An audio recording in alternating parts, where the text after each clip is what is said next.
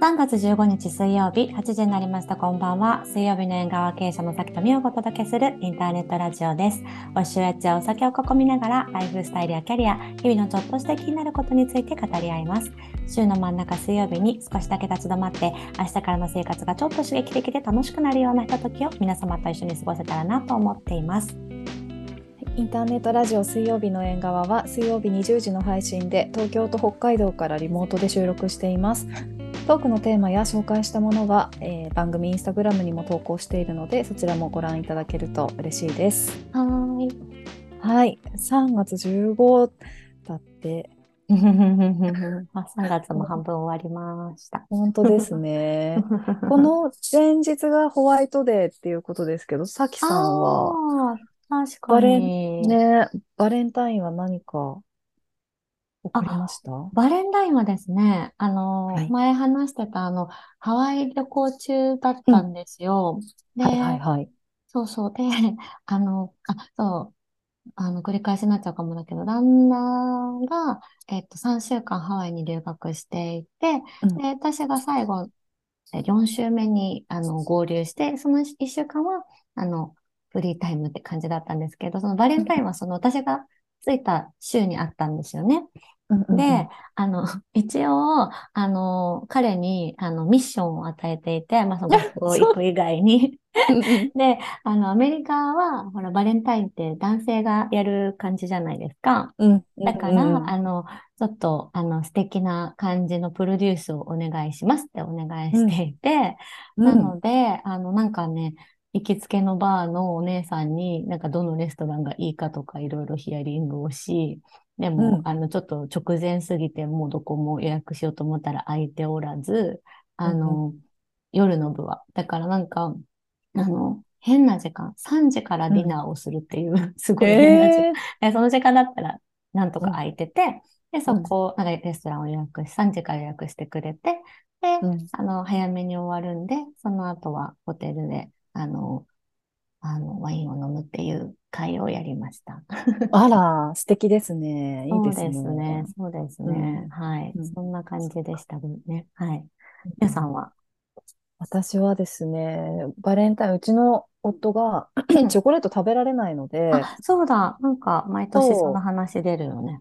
そうなんですよ。だから、去年は、なんか、あの、お菓子作ったりとか、うん、子供たちとしたりしてたんですけど、うん、今年本当にマジで何もせずに本当の普通の日として終わってしまって、うんうんうんうん、だから多分ホワイトデーも何もなく、うん、そっかそっか。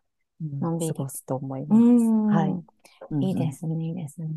ねそっか、そうね、なんかそういうイベントごともどこまでどれをどうやるかみたいな難しいよね。いや難しいですよね。日本はイベントが多いですもんね。うん、多い。なんかお、多いからむしろなんか本当何もやらなくなってきちゃったんですけど、私。ああ、わかる。でもなんかそれでね、ねなんかお互いが良ければそれでいいもんね。うん、うん。うん、そうだよね。ねうん、いやそう。でもなんかハロウィンとかうんうんうん、で、気合い入れる方はすごい気合い入れるじゃないですか。うん。で、なんか、子供たちもうちはハロウィンはないことになってるので、うんうん、何も、何もしないですけど、でも、こうね、可愛い格好してる子たちを、を、こう見たりとか、その子たちの準備を一生懸命してる親御さんとか見ると、あ、なんかこうちょっと罪悪感感じたりとかしますけどね。確かに、周りがね、うん、なんか盛り上がってると、こう、親ってなっちゃうよね、ちょっとね。なっちゃう、なっちゃかる、わかる。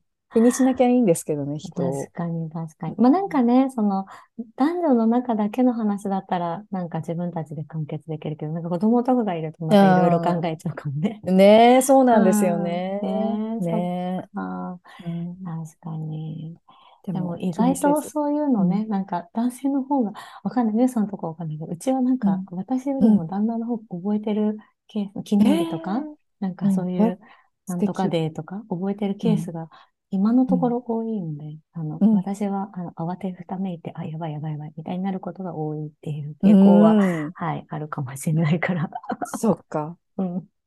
様々ですね。それぞれでございますね。はいいや、本当です。みんな違って、みんないいんですよね。はい、はい。はい。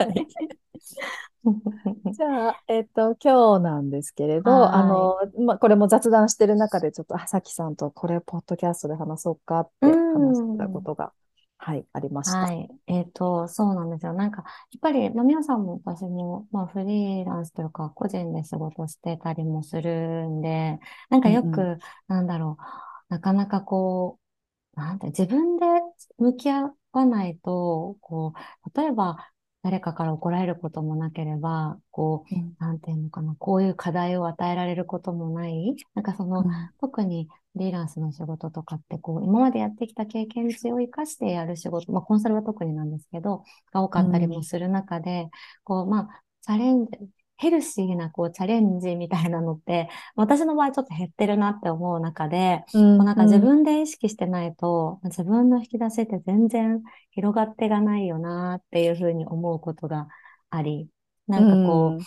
そう、みんな引き出しを増やす方法ってどんなのやってるんだろうって気になって、なんかそんなテーマで話してみたいなって今日思ったんですけど。はいはいはい。あ、引き出しって、こう雑談する時の引き出しとかっていうよりも、もうちょっとこう仕事、うん仕事上での知識の話とかだったりうん、なんか私の最初の、そうだね、なんかきっかけ、その思ってたきっかけとしては、うん。そう、なんかうん仕事が結構イメージとしてはあって、うんうんうん。なんだろう、まあ、特になんか私の場合って、例えばこうお店作りますとかっていうコンサルで入ったりとかするときに、要はその、うん。たくさんお店を見てることが、まあすごくこう引き出しに自分の中にはなっていて、あの、例えばじゃあ、この間できたあのお店のあの感じを、例えばやったらどうですかとか、なんかうんうん。逆にそういうふうに、あの店行かれました？どう思いました？って聞かれたときに、やっぱ行けてないと、ちょっと話がそこで止まっちゃったりとかするとかっていうことがあったりとか、っていう意味では、こう、意識的にこう自分の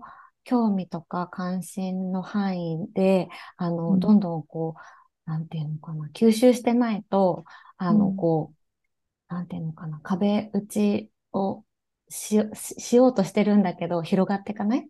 みたいなことってあるなっていう危機感とかもあったりとか、うん。うん。あとなんか、もう、もう、なんかもう一個、なんか逆のパターンで思ったことは、なんか、うんあの、まあ、あるそのクリエイターみたいな方とお仕事する機会があって、で、その方がこう、あの、なんていうのかな、こういうビジョンでやっていきたいみたいな話を、こうチームにこうブリーフィングしてたわけですよね。新しいこうはいはいはい。事業というか、新しいこうコンセプト、こういうことやってみたいっていうのを、なんかこう話してたんだけど、その人が、あの、そのクリエイティブを話してるその方はたくさん引き出しがあるから、多分いろんな話をしてるんですよね。うんうん。を吸収する側に同じ引き出しの量がなかったら、なんかすごく、なんていうか、チープなものになってうん。アウトプットされるなっていうことがなんかあって、うん。わかります、うん。なんかこう、ああ、うん。なんかこう、な受け取り側の、あの、うん。幅が、なんていうのかな、こう、あの、あ、こう、いろんな引き出しがないと、要は、聞き、聞く側、あ、え、聞き、話してる方の話が、なんかすっごく、あの、うん。なんかスリムになっちゃうっていうか、はいはいはい。すごいいろんな、な余白とか、いろんな、こう、クリエイティビティがあった話なのに、なんか、サマリーされたらめちゃくちゃチープな話になってるみたいな。なんか、取材とかでもそういうのはあると思うんだけど、なんか、うん、取材す、聞く側にあんまりこう経験値がなかったり、引き出しがなかったりすると、なんかうん。取材して聞いてもらった話のなんか魅力が半減しちゃうとか、はいはいはい。かそういうこともなんか一方で見たりもするから、確かに確か常に自分の引き出しを広げておくとか、その増やす努力をしておくってうんやっぱ重要だなって、あの、あの次回も込めて思ったりすることが多いって感じだったんですよね。に。なる。ほど。うん、だからなんか、どうやって、なんかこう、まあ、仕事にもよると思うし、なんかその、うんうんね、あの、社会人としてみたいな話もあれば、そう、さっきみたいに、こう、普通の一般的な会話の中での話もあるかもしれないから、いろいろなんだけど、なんかこう、でも自分のこう、なんだろう、余白を増やすというか、こう、はうんなんかこう、引き出しを増やす努力ってみんなどういうことしてるのかなって思って気になって。ああ、なるほど。なんか、さっきのクリエイターさんの話ですすごい思ったんですけど、いうや、よん。く、よくあるなーって思って、うん。なんかそ解釈する方って自分の知識の中だったりとか、自分の持っている言葉の中で解釈するじゃないですうか。ん。確かに、だから、その持ち、持ち駒というか、持っている自分の、こう、あの、けなんて言うんだろうな、なんか理解力とかそういうのも含めてですよそう、ね。そうそうそう、本当うそう。ん。がなんかそないとすごい、なんか。受け取り側の結構重要なポイントだったりもするなって思うこともあるし、うなんか、ん。そう、そういうふうになんか感じる瞬間が、なんかちょ、ちょこちょこあったんですよね、最近ね。なるほど、なうるほん。ど。あとなんか、もっとうん。言うと、あの、またうんうん。ちょっと違う事例なんですけど、なんかうんうん。この間、あの、あるお宿に泊まりに行ったんですよね。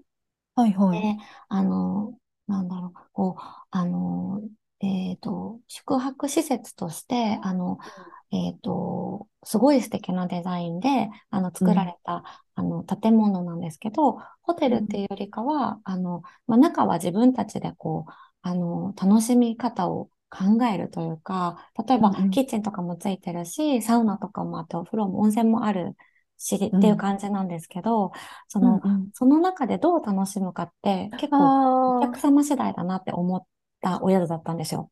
なんうか、こう、ん。ただ座って、こう、ホテルみたいに、こう、何かが出てくるっていうことではなくって、例えばじゃあ、えっと、土地のものを買ってきて、ここでクッキングして楽しもうよ、みたいに考えられたり提案できるお客様の力がないと、なんうか例えば、ん。その、あの、フルのポテンシャルって、なんかうん。70点の満足度を得られるかもしれないけど、100にはなんないんじゃないかな、みたいに思うこはい。とがあったりして、で、それ、ああ、あの、こう、うん。お客様力っていうか、その、つうん。その時はみんなで客力って話をしてたんだけど、なんかうその、おん。客様側の引き出しの多さが、うん。そのうん。宿を70うん。点で終わらせるのか100にするのかっていうのが変わるうん。よねって話をしてたんですよね。確かなんかそういうのもあったりして。なんかだから、なんかいろんな、それはまあ完全にん。プライベートなんだけど、なんうん。かこう、い、一見、なんかあのうん。宿さ、とか全然、なんかこう、あの、すごい綺麗に作られてんだけど、みたいな。なんか、うん。あの、なんか、ぼーっとしてたら終わっちゃったんだよね。一日でよかったかも。みたいに言う人ももしうん。かしたらいるかもしれないうし、一方で、ん。なんかこう、ん。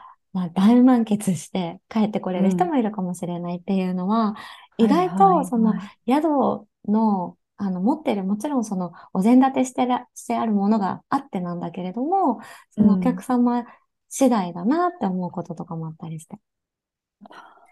うん、だからなんかこう、いろんな意味で、なんだろう、うん。自分の、なんかこう、力というか、そうの、引き出ん。しをどれだけ多く持ってるかで、そうの、まあそん。もそもが人生をこう楽しめるかって話なのかもしれないんだけど、大きく言うと、うん。なんか変わってくるうん。なーって思うことが、講師ともにあったって感じかも。いやー、なんかそのお宿の話めちゃめちゃよくわかりますね。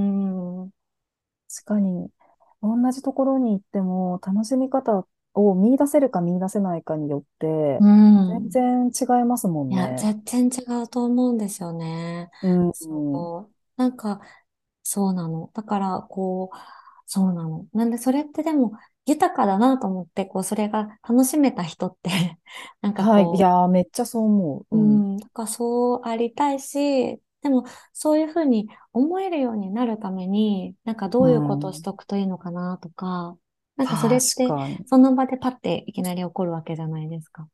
みたはい。いな。なんかそういうこうん。ととかはなんかすごく考えさせられたんですよね。確かに。うん。うんなんか、極端ですけど、今無人島に行きなさいって言われて、うん行ったと、うん。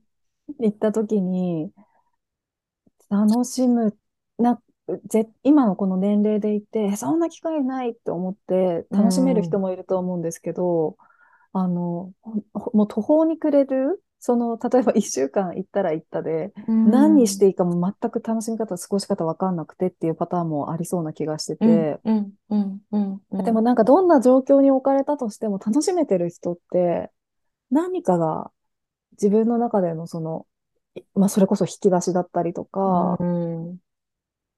多いんでしょうね。ねえ、興味とかね、うん、なんか興味とこか、う、うん。うん、行動力とかなのかもしれないんだけどね。なんかそういう確のすごい感じるな、最近って思ってて。なるほど。うん、確かに。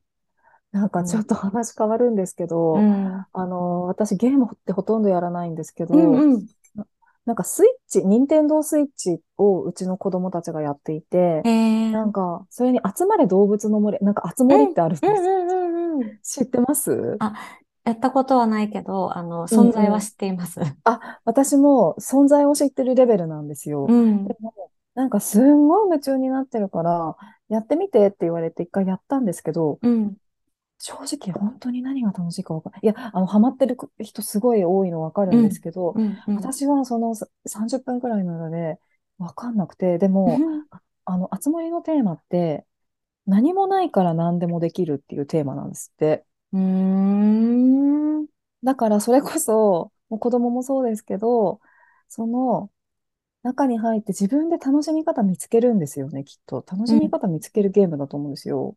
なるほど。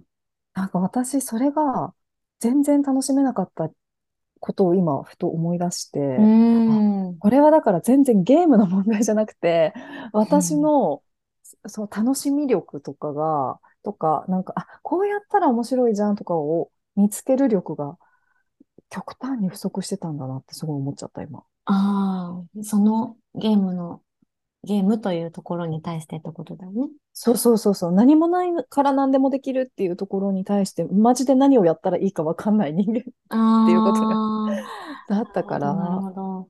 うんうんうん。ちょっとごめんなさい、か。話ずれたんですけうん、ど。でもでも、そういう、でも、そうだよね。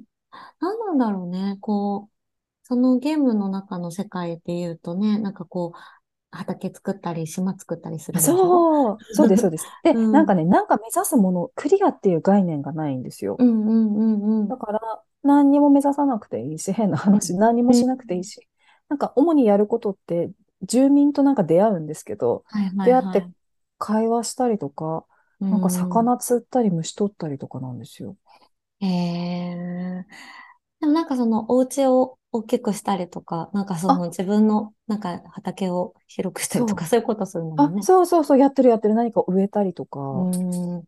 面白いよね。なんかそういう、なんかうん。昔、まあそういう今もか、戦いのゲームもあるけど、そういうゲームもあるってことだもんね。なんかゲームって今までだっそたら対戦するか、う。うなんかん。ロールプレイングみたいになんかこう成長していくっていうかなんていうの？こう、ね、うん。物語的にこう、どんどんこう、面をクリアしていくみたいな、うん。うん。あーみたいなイメージだけど、うそういうのん。が出てきたってことだもんね。いや、そうそう。で、それ流行ってるわけじゃないですか。うーこん、れは何？に。何なんだろう。へうえ、ん。う確かに。ん。何なんだろうね。でもその自分がうん。こうしたいっていう意思をうん。持ちながら、はなんかこう作り上げていくっていうことなんだよね、きっとね。そうですうね。ん。で、なんか多分、スタンス、スタンスとかっていうとなんかちょっと違うけど、意思があるんでしょうね。うなんか自分ん。の中でこう、こうしたいのであるとか。確かに。うん。確かに。うあーでもん。なんか、ちょっと話を戻すと、さっきのクリエイターさんの場合、話のケースだと、た、なんかそのクリエイターさんが、うあの、ん。こう、世界観とかを多分お話しされて、うん。それが形になって出てきたものがちょっとこう、歪償化されてうん。るみたいなケースですようね。ん。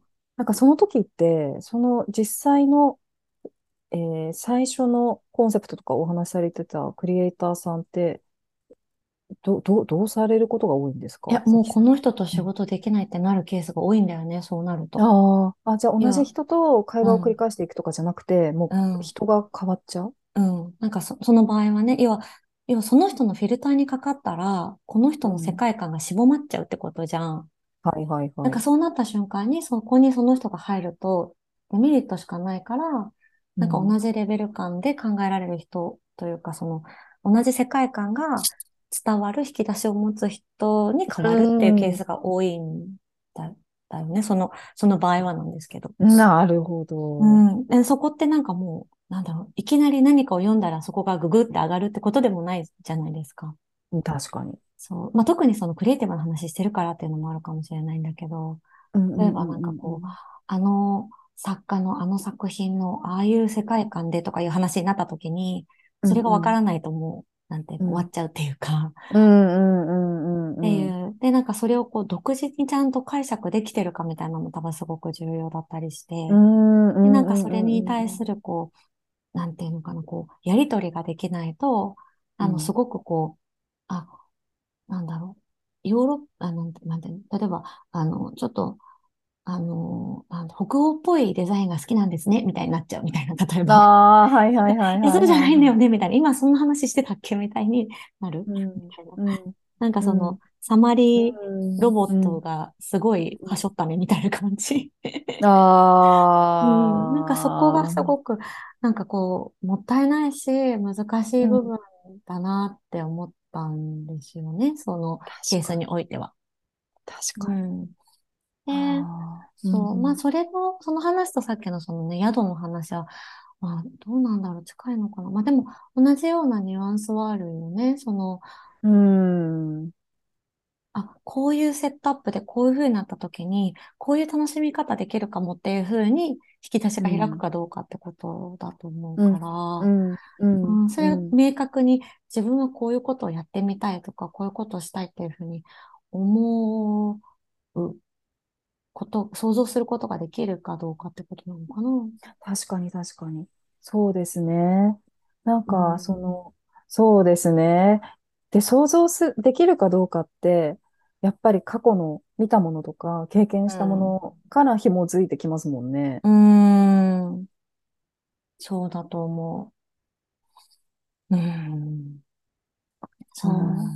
なんかどう、なんかそれこそ、私はそこになんか昔すごく劣等感があって、まあこういうクリエイティブな仕事をたまにすることもあっても、自分自身にすごくそこの、例えば歴史的知識だったりとか、そのいろんな、例えば、なんだろう、ものに触れてきたかっていうとそうでもなかったりするから、やっぱりこう、あ、劣等感感じるところとかがあったので、なんかこう、それこそ美術館に行ったりとか、なんかこう、本を読んだりとか、あの、うん、そういう人たちの話を聞いたりとかっていう、うん、なんかところから、なんかちょっとずつ苦手意識を克服して引き出しを増やそうとしてきた。で、今もその過程にあるっていうイメージ、自分持ってるんだけど、自分自身においてはね。なんかこう、みんな、なんかまあそのクリエイティブの話だけじゃな、ま、まその、私の場合はそこが自分のトラウマというか、こう、あの、うん、なんていうか、苦手意識のところだったんだけれども、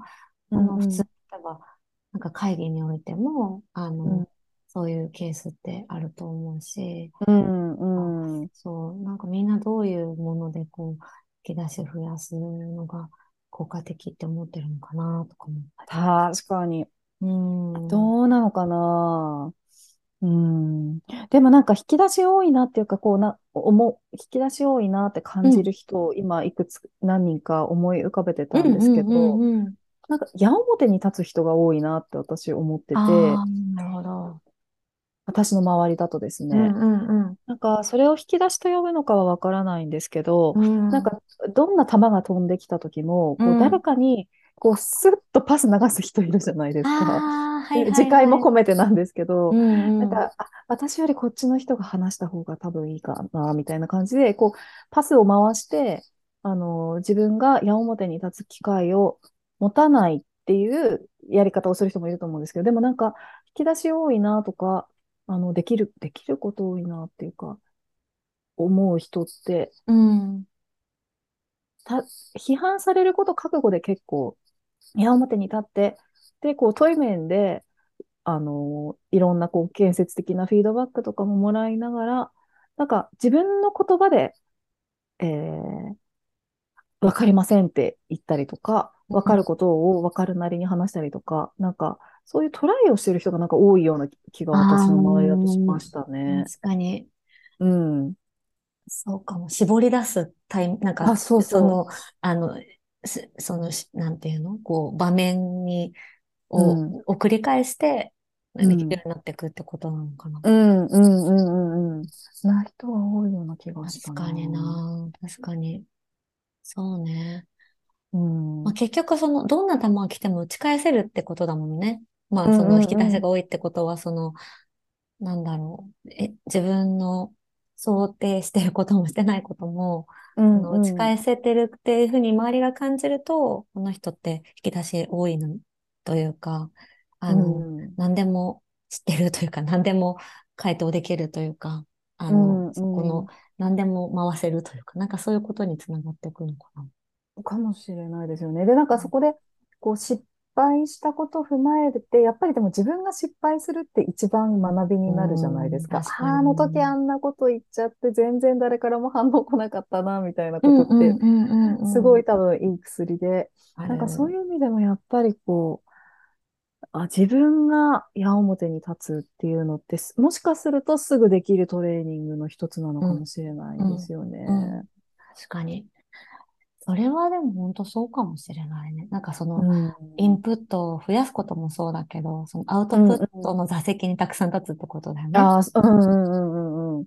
なんか、私、あの、本、本読むのも、まあ、あの、嫌いじゃないから、うん、あの、わりかし読むんですけど、うん、でも、なんか私本読んだだけだと、それがアウトプットできないタイプなんですよ。ああ、はい、me too. ああ、本当、うん、だから、あの、なんか本読んだことを割とこう、なんていうんですか？うん、その、自分、それは自分の考えであるかのように話せる人っているじゃないですか。うん。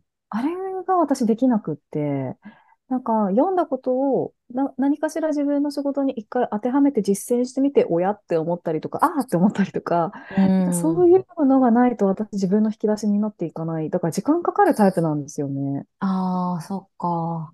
うん。まあでも人にそやっぱよるのかもね、そういうのってね。あるかも。うん。自分の身にどうやってするかみたいなことだよね。その知識が入ってきたとしても。うん。えー、そう。なんかちなみにすごい気になるんですけど、うん、さっきのそのクリエイターさんの話にまた戻るんですけど、うんうんうん、この人がパートナーではあってはならないなって判断がされるじゃないですか。うん、で、仕事が得られない方、えっと、なんていうんですか？その人、うん、で、その後どうすることが多いんですか？なんかさきさんの周りだと。へえ。なんか結構、うん。うん、あ、この人はちょっと難しいなってなっちゃったら、うん。多分そこですごい絶対自信も失うじゃないですか。うん。あ、仕事取れなかったなとかって。うで、ん。あの、まあ、やらなか、経験しなかったら、まあ、よりその、なんていうんですか、実績がブラッシュアップされていくこともないから、次の仕事をどうやって探していくのかなとか、そのクリエイティブの世界だと。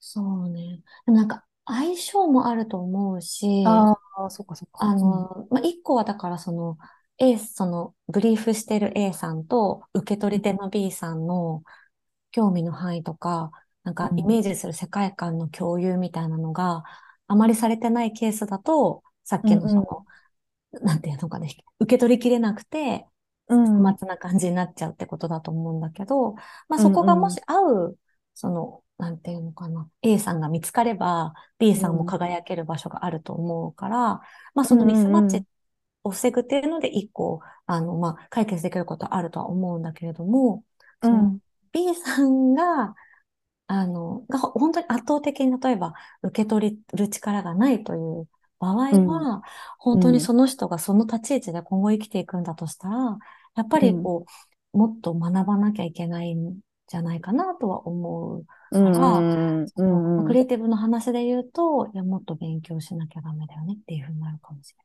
うん。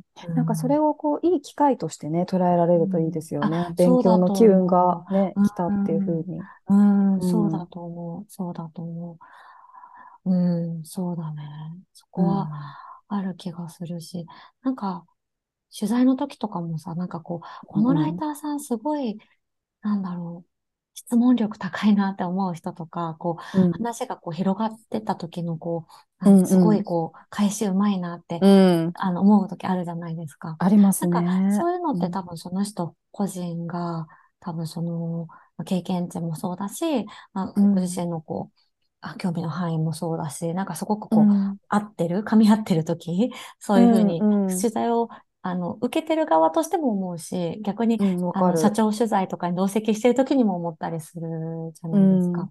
うん、で、そこが本当にミスマッチしてる時でやばいなっていう感じの時 あるし、なんか話が全然広がらなかったり、まあ、うん、逆にその上がってきた構成のなんか原稿がおおみたいな時とかなんかそう、なんか、え、こっちのお話切っちゃったんだ、みたいな、ここが一番面白かったのに、みたいな、うん、とか、うん、なんか、うん、うん、ちょっと、なんかすごいさらっと終わったな、みたいな、とか、なんかあったりするから、ありますよね。うん、なんかすごく、その、なんなんだろうね、こう解釈する力と、解釈する力、そうだわ。編集するというか、それをこうアウトプットする力っていうことだよね。そうですね。大事なんだよね、きっとね。ああ、確かに。確かに。うん、なんか全然違うかもしれないけど、なんかこの間も、うん、あの、うん、PR 会社を、その、外から選ぶみたいな話、あの、PR 会社を使って、あの、何か PR をしていくみたいな仕事の話があって、その、社内には PR を、なんかあんまやったことある人がいなくって、でもすでにあの A 社という PR 会社を使っている会社さんで、うん、さあなんかすごい、まああるあるだと思うんだけど、なんかこう、あの会社本当なんかすごい高いんですけど、全然アウトプット出ないんですよ、みたいなことを担当の人に言われたの。うん、で、あので、ああ、そうなんだって思いながら、で、母さん PR 詳しいから、ちょっと一回会ってみてくださいよ、みたいな、ミーティングちょっとお席してください、みたいに言われて、入ったことがあって。そしたら、もう、あの、明らかに、あの、なんで、その会社側の情報の渡し方の問題だったんでなんかこれあるあるじゃないですか。なんかこう、ね。うん、なんだろう、まあ、あの、求人とかもそうだと思うんだけど、こう、なんていうのかな。ブリーフが悪いと、そりゃアウトプットでねえよみたいな時ってあるじゃないですか。うん。うん、ありますよね。そういうのの典型だったんですよね。でもそれを、その、第三者の、その業者さんのせいにしちゃうみたいな。で、でもその使い使い、使う側の問題だと思うな、これ、みたいに思ったんですよね。で、なんか、よくあるなと思っていて、なんか、それにも近いというか、なんかこう、受け取る側の問題というか、そのブリーフ側、まあ、ブリーフ側の問題で、受け取り方が変になってるというか、受け取れてないから走れないみたいなことも多々あるわけだから、なんかその、ね、あの、引き出しを引き出させる方にも問題が、そのケースはあるなって思ったんだけれども。それでもすごい多くないですか、すごい多い。これだけでテーマにできるぐらいあるよね。いやー、すごいあると思う。なんかね、お金払ってる方が、もう、え、えら、偉いじゃないですけど。わかる。そっち側の目線でしか考えれてなくて、なんかアウトプットが出てないのは、その、は、払ってる先のせいだということになってるっていうケースね。いや、結構ありますよね。うん、あるあるあるある。いや、だから引き出し持つのも大事だし、相手の引き出しを引き出させるのも大事だし、うん、本当。要はね、コミュニケーションなんでしょうけど、うん。うん、いやー、そう。まあでもそうだね。そういう意味ではこう、うん、うん、そう、なんかこう、どうやって、そのさっきのバイ席に立ってアウトプットするっていうところを何度も経験するのはやっぱりトレーニングになってくるし、うんうんうん、明確にほ引き出し、欲しい引き出しが明確になるってこともあるかもしれない、ね。あね。あ、それはめちゃめちゃありますよね。うん、なんか、やっぱりその、ね、あの、そこの場に立って自分の言葉で話す機会がないと何を引き出しとして持ったらいいのかすらきっとわかんないから。確かに、確かに。うん。なんか、いや、そうかも、うん、そうですよね。矢面に立っていく、自分が自分のせ、うん、責任を持った範囲で自分が話していくっていうのは、うん、なんかすぐできるし、やった方がいいですよねって改めて思いました。確かに。そういう意味ではさっきの宿のケースで言うと、積極的に楽しんでいくってことだよね。いや、そうですね。そうですね。うん。や、自分でや、体験してみてね。うん、そうそうそう。確かに。あつ森のケースもそうだな。私、あつ森やろうかな。楽しみ方が分かったら、なんか、今の話を踏まえると、なんか嬉しいを感じる気がする。確かに、確かに。面白いね。うん、いやーいい、そうですね。うん。東。うん、そうだね。なんか、増やすには、そっか、矢面に立つということだ。まずはね、それは、それはなんか、間違ってなさそうな気はなんとなくしますようね。ん、うん、うん。そんな気がする。うん。うん。はい。ありがとうございます。ありがとうございます。もやに付き合っていただき。いやいや、なんで、なぜかあつ森の話とかにもなったけど、は考えてしまいました。い。皆様、はい。あ、あの、はい、水分年間では皆様からのお便りを募集しています。話してほしいテーマ、聞いてみたいことなどのでぜひお寄せください。はい。いただいたお便りはすべて2人で大切に拝読します。ポッドキャストのプロフィールトップにあるフォームから送信できます。また、水曜日の映画はインスタグラムではアフタートークを綴っています。こちらもぜひご覧ください。はい。はい。では、今日もありがとうありがとうございました。